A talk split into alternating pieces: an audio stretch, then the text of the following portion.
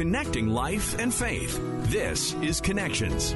The uh, head of the cancer ward spoke to me at my bed, and uh, her name is Dr. White, and she said, Cliff, you have gallbladder stage four cancer, and she said, there will be no surgery. And then she just looked at me. After being through so much already in their lives, how are Cliff and Wilma Derksen handling this new news that they've received that Cliff has cancer? We're joined today by Cliff Derksen. He's going to share with us what it was like to receive that diagnosis, how it's affected his faith, and what the family plans to do moving forward. Life has been a roller coaster ride for the Derksen family. In November of 1984, Wilma and Cliff Derksen's 13 year old daughter Candace was found murdered after she went missing on her way home from school. It wasn't until 22 years later that Mark Edward Grant was charged with her murder. In 2011, after a five week trial, he was found guilty and sentenced to 25 years without parole. The case has gone through an appeal process, a retrial, and ended with an acquittal in October of 2017. Now, the Derksen's faith has kept them strong throughout all of this, but now they're facing a new battle. We're joined today by Cliff Derksen. I think a lot of people, certainly in Manitoba, but all across the country, are familiar with you and uh, your wife, Wilma Cliff. Uh, you had some pretty shocking news that you've shared openly about over the last week or so here. I'm just wondering, maybe would you start by telling us uh, what's transpired the last couple weeks? Well, the last couple of weeks were they all started very innocently enough. I uh, I had some constipation issues, and I went into a walk-in clinic on Saturday afternoon, and um, the doctor there, you know, did his thing and uh, poked my tummy and and so on. And when he did that, he turned to his computer and, and immediately set up a whole system of getting me into urgent care at Victoria Hospital here in Winnipeg. And I had to get an X-ray and a CT scan immediately. He said, "That's what's going to happen." I'm sure. He said. And sure enough, that's exactly what happened. We drove over there immediately, and uh, and uh, the doctors went through the process. And uh, once the CT scan had been done, they didn't show up for a while. But when he did, his face was very, very different looking, very sad, concerned. And he said, I have bad news for you. You have cancer. We found cancer. Oh my goodness. So that was the first time I'd ever heard of cancer regarding me. And mm. uh, but but the Holy Spirit gave it to me in slow slow doses here, because then He sent me to St. Boniface Hospital, and uh, he uh, I, am not sure they they went through the whole process again with me, and uh, early Sunday morning, I, I they they'd ship me over there, and the early Sunday morning the uh, head of the uh, cancer ward spoke to me at my bed, and uh, her name is Dr. White, and she said, Cliff, you have uh, gallbladder stage four cancer, and she said, there will be no surgery. Hmm. And then she just looked at me. What was going through your mind when you heard that? Well, uh, if this is not surgery, what's going to happen? Like, how is this going to get solved? Yeah. I mean, I didn't even know what the word stage four really meant, except that it had spread, but I didn't really know all the details. And uh, so my next question was, uh, how is it going to get treated then? And she said, uh, well, there's radiation and there's chemo. And she suggested chemo because it was spread broadly. So then then we just stood looking at each other further, and I said, so I asked a terrible question that I have never asked anybody before. So how long do I have? hmm. And uh, she said, well, with the chemo, tops would be eight to ten months. I can't imagine what that's like. Yeah. Yeah. It was a horror movie. And of course, oh. you were alone with COVID and everything going on. Uh, your wife Wilma wasn't allowed to be there, right? So, correct. Yeah, because of COVID. Yeah. yeah, when you hear eight to ten months, how do you even come to terms with that, or have you even yet now removed by some time? Well, at first it was like my mind just went racing. I, I had 10 months in my mind, you know, I was counting immediately and that ends somewhere, you know, in November, December, etc. And so I, I was now going to be counting my life in months instead of years. Like, and what was I going to, what was that going to be like? And how would that, what would I be doing with that? And, and uh, the disruption that would be to my whole family and to my wife, you know, she'd be alone. Mm. And, um, and just oh, I mean, I couldn't even go to the funeral thing. Like, what in the world? So it was like the dark night of the soul. And when she left, I, uh, Wilma had packed. Meanwhile, Wilma, when she knew she was, I was going to St. Boniface, she had packed a bag for me to take the trip over there, and she included my Bible. And uh, so I, I pulled that out after I don't know how long, but I did. I needed to talk to my God. And and he gave me like uh, we in our church have what's called spirit room, which is prophetic words for encouragement for whoever wants words, right? So I had scheduled to be part of that, and uh, what happened was I got the Saturday thing next to me being able to go. So I had my, you know, um, tabs in my sticky notes in my Bible so I, I took my Bible and I just I just started at the first sticky note and open it up. And it's it was Jeremiah twenty nine eleven.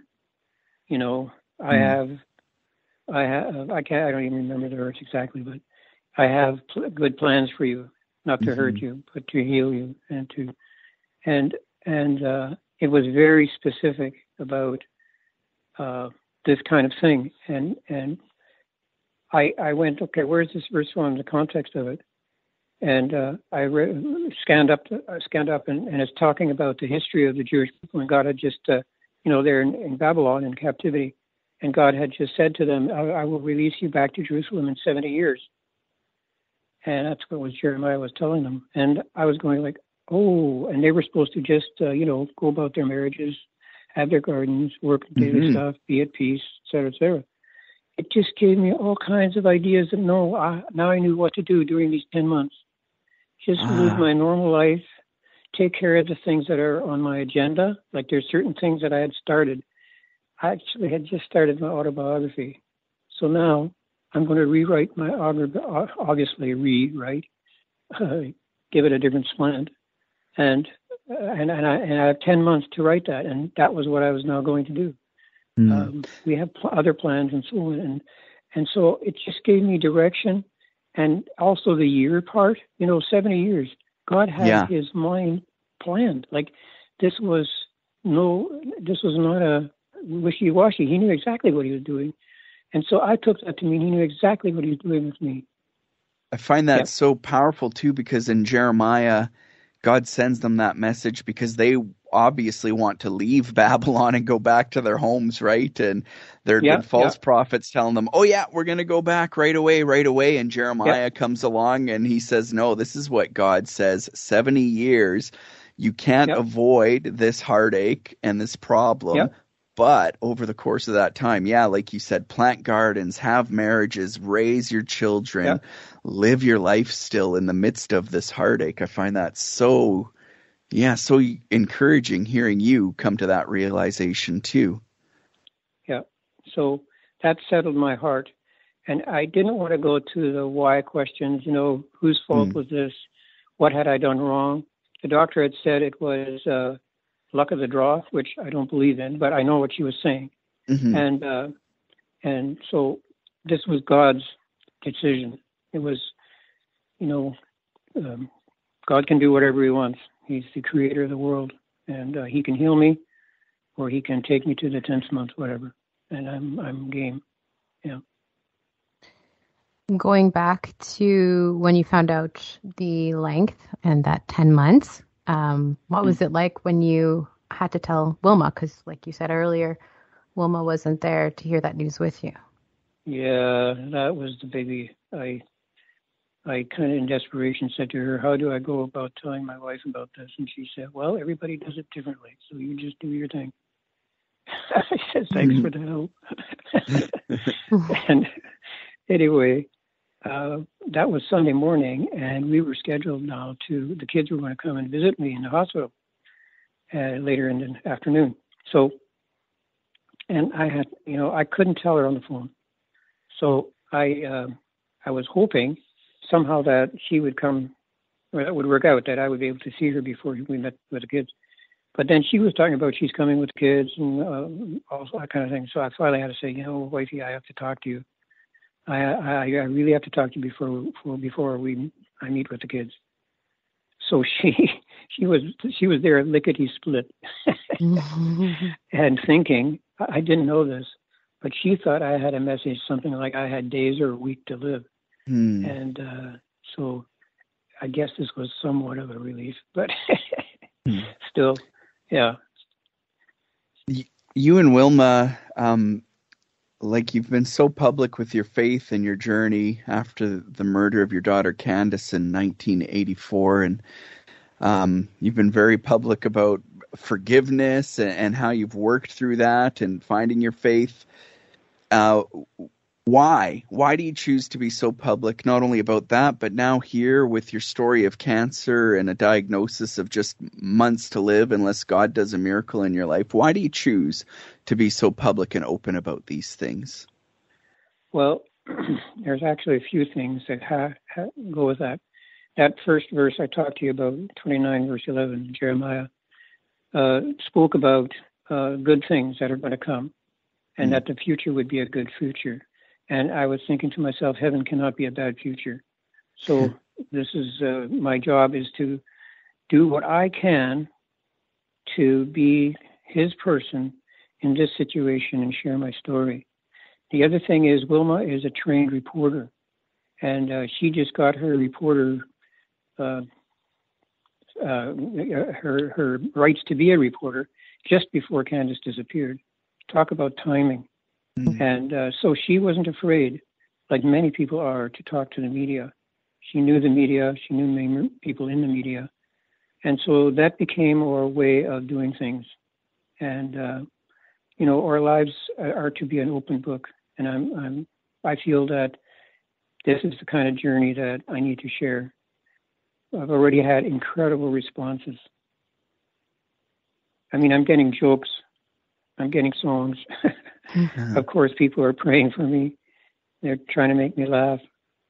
Uh, they're offering all kinds of things, and there, it, it, there are such awesome prayers out there. Speaking of prayer, moving forward, how can we pray for you?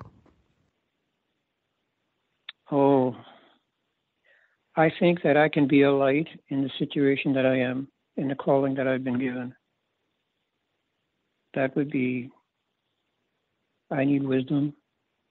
What do I write about? How do I explain myself? How do I talk about what I'm going through with my God and with with with my heart at peace? Uh, you're a artist, a sculptor.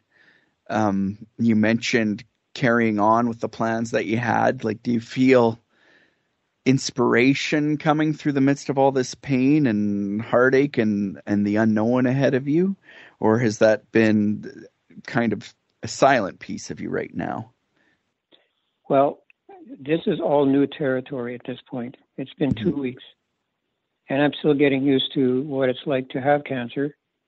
Um, they've taken a biopsy but i haven't gotten word from cancer ward yet about any treatment so right now, I'm just living day to day, trying to wait and su- survive this thing.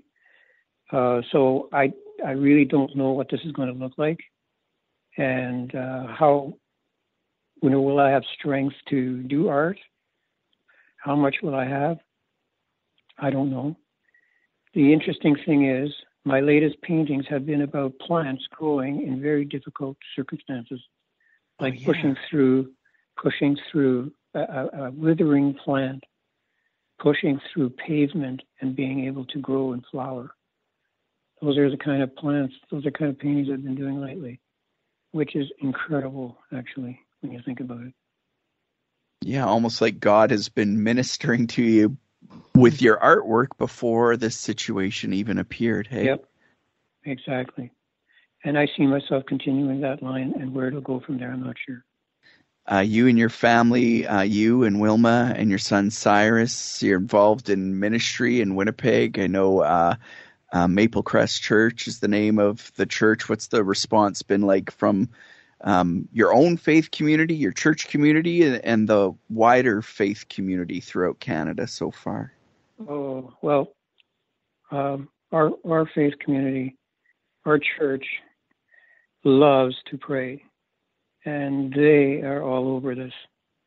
And we have scheduled a time we're going to get together and do the I think it's the James chapter five thing. So um, there, uh, we have a prayer uh, a mess- a messenger messenger. We have a prayer line, and so it's just full of encouragement and visions and pictures and uh, all kinds of. One, one of the ladies was saying she thought of us and and was looking at the snow in her backyard, and she saw nothing but but uh, diamonds and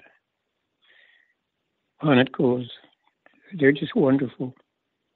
You and Wilma have this beautiful relationship that many of us dream to have. Mm-hmm. How are you feeling about the future and what's going to happen with Wilma? This has changed everything. She's uh, she's taken it upon herself to take care of me. She's a therapist, and she's put that aside for now. She had other responsibilities. She's put them all aside to to take care of my situation, and I can't I can't say enough. She complains. She continues to complain that she's or claim that she's not a nurse, but um, you know, when you have a nurse that you can cuddle, there's nothing better. I, love that. um, what do you say to Cliff, maybe people in a similar situation as you, they've got devastating life news and they don't know what to make of God and why good thing or bad things happen to good people, right? And why they're going through this. Do you have any words for people in that kind of situation trying to make sense of everything and and figure out if there's a God in the midst of all of this? Well, I think one of the biggest stumbling blocks about this whole thing is that we think we should be living in a perfect world. That's the problem, and we're not.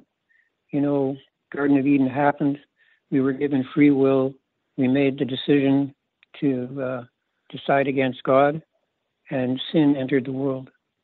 And so there's just no possibility that that evil will go away, and that sickness will go away. And um, yes, God has made provision. Jesus died and rose there's there is all of this for us, but it is another free choice we have to make for the Lord. And we have to also understand that the Lord is huge. Like he is not like just barely keeping this world going. Like he's the creator. He spoke things into being. And uh, we we can't understand him. Like the Bible says uh, in Romans, all things work together for good. All things. You know, I, I became a Christian yeah. when I was six, six years old all things means everything in my life has come to this. And and there's a reason for it. And I my job is to believe and trust. Because if I go to the why thing and the blame thing and the story thing and the what if thing, it's confusing and drives you nuts. But faith is the way to go. You can't outguess God, and He has a plan, and you, we need to rely on that. And if we can do that, we will we will thrive we will even find joy. Now, this is all still so very fresh for you and for the family. Mm-hmm. Moving forward, besides prayer, is there anything else that we as the community can do for you? Oh, I don't. I don't think I deserve anything more than people praying for me. I, I would request that, and and if, uh, if they can do that, that would be so appreciated you've decided to, uh, like you mentioned, write and blog as much as you can about this journey. Tell us how people can follow along uh, with that. Oh, well, it's I put it on Facebook. I, have written it up on my uh, website, cliffdirksen.com, and uh, it's uh, it's there. But you can it's connected to to my Facebook. Cliff, we're so grateful for you taking the time to talk about this uh, difficult situation. But um, we just knew that people that hear this, it's going to encourage a lot of people and give them some hope to cling to as well, and and help them make sense of difficult journeys that others are also facing too. So we so appreciate your uh, willingness to speak with us today. Well, thank you for giving me this time, and I hope it's helpful. I pray that it's helpful. Thank you, Cliff. And thank you so much for joining us and for listening today. Remember, if you want to listen to this full conversation again or to any of the other conversations that we've had here on Connections, you can do that by checking out our podcast, Connections with Mike Tom and Colleen Hood. You can find that at podcastville.ca or wherever else you get your favorite podcast from. Don't forget to subscribe. We'll talk to you again on Connections.